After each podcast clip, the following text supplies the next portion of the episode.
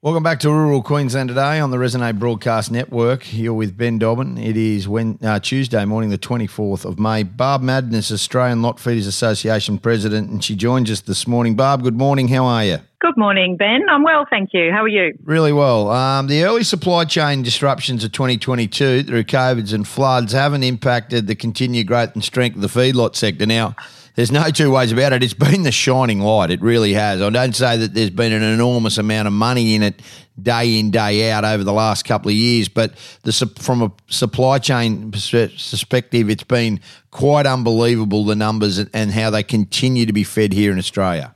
That's right. We've got a, um, record breaking um, first quarter 2022 figures with uh, 1.2 million cattle on feed around the country. And so, what it does show is that there's strong demand, um, both internationally and domestically, for grain fed product. And um, producers know, or processors and customers know that we can produ- produce consistent supply of high quality grain fed beef.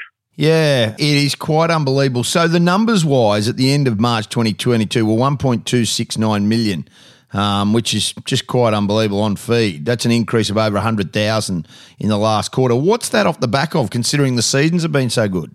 Well, and that, that is the remarkable thing. We've, we've uh, been experiencing this herd rebuild. We've got tight cattle supply, we've got high cattle prices. So these numbers are quite remarkable. And considering, as you mentioned, we've got some significant global challenges uh, impacting not only our industry, but, uh, you know, a lot of industries, whether it be COVID related, the war in Ukraine, you know, supply chain logistics. So there's a, a lot of headwinds um, facing our industry at the moment. But I think it goes back to this just strong demand for high quality, consistent product. Uh, and that's just something that uh, the feedlot industry produces every single day, rain, hail, or shine. And let me know. Let, let me tell you, there's been a lot of rain around at the moment, uh, Ben, and every single day we're trucking cattle out of feedlots um, to processors to meet the, their specifications. Yeah, and it's quite unbelievable. Um, you know, the, the weather. How how has that affected it? I mean, from a sickness perspective, everybody would be worried in feedlots because it, it rain can cause sickness. It, it's a real hindrance. No one wants to shoo the rain away. But from a feedlotting time, I mean, everybody would be sick of bunk cleaning, wouldn't they, at the moment?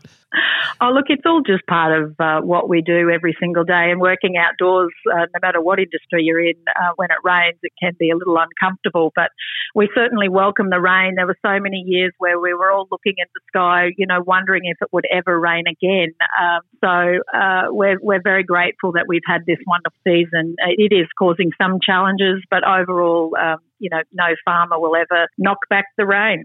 Yeah, it's quite interesting because. We see this industry from from a, a profit making. I understand the feedlots, but from individuals, um, from individuals, there's not a huge dollar in it. Now there has been at the past. How do you keep people committing to to to making this such a sustainable industry, which it is, to staying on the path, uh, knowing that at the moment there's just no there's um, just probably no joy in it, but there will be eventually in time. Uh, considering grain's going to go up, we understand we understand the complexities around feedlotting, but you want this industry to be sustainable. So is that the real challenge at the moment to keep people on the bit going at it? Oh, look, I think, of course, there, there are always going to be challenges uh, when it comes to uh, agricultural industries. So, lot feeding is no exception to that. But that is the one thing that feedlots do. We managers we manage um, the logistics of commodities coming and going every single day. We manage the cattle uh, movements coming and going every single day. So the challenges, uh, and obviously high grain prices uh, coming into the second quarter in March tw- uh, in 2022 are going to be a challenge for the uh, feedlot industry with tight margins, as you say. But I think uh, we've been doing this a very long time now, and we're actually a sophisticated part of the beef supply chain, and we understand our numbers. Uh, and it's because it's what we do every single day. So I think no longer are we in that cycle of feedlots fill up when it's dry and we empty out when you know there's plenty of grass around. We're this sophisticated part of the beef supply chain, and um, yes, there will be we will be experiencing some times, tough times, but I'm confident that, um, that, as I said, there's this strong international domestic demand for our high quality, safe product, and uh, that's what will be keeping us sustainable moving forward. Yeah, that's the big thing. What are the other challenges? I mean, change of government, and there's a, and I'm being genuine here. There's a green movement. Um, what does a feedlotting association have to do to protect itself? Because we don't want to we don't want to go back to the dark days of people trespassing and carrying on like they have been and being endorsed. Oh, look, I think any change in government is always people get a bit spooked early on, but I think it's about being proactive on the front foot, um, meeting with uh, our new uh, Labor ag minister and voicing our top priorities that we think are, uh, you know, important for him or her to consider. So I think it's about, and, and this is something that ALFA has been proactive for a very long time. Um, we've got a long-standing quality assurance program. In fact, one of the first um, ag-based quality assurance programs uh, created in Australia. So we've got a long-standing history of putting uh, animal welfare, environmental sustainability at the forefront of everything that we do. So a changing government um, is going to be no exception to us continuing those best practice principles and with a view to we actually have nothing to hide. So it's about transparency in our production systems and um, trying to communicate to curious consumers uh, exactly what we do, why we do it.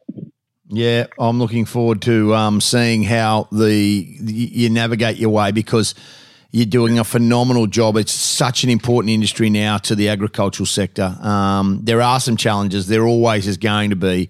Um, but gee whiz, we're producing and providing just a phenomenal product now um, that is now considered on the world stage as, as as superior as any other beef product, our grain fed product. Unbelievable, isn't it? It sure is. Yes, plenty of our uh, Australian uh, branded beef owners are winning nas- international awards. So, yes, we have a very strong reputation around the world for producing high quality, consistent, delicious, uh, you know, safe meat that people uh, are feeding their families. And I think fundamentally that's that's what we do every single day is produce this high quality food, um, nutrient dense food to feed the world. So I just, yeah, yeah, it, it's a tremendously noble um, thing that we do, and we work hard at it every single day. Yeah, awesome. Thanks so much, Barb. Great to chat. Um, phenomenal job, Australian Lot Feeders Association President Barb Mann and pr Madden. Madden, appreciate your time. Thanks very much. Good on you. Rural Queensland today on the Resonate Broadcast Network.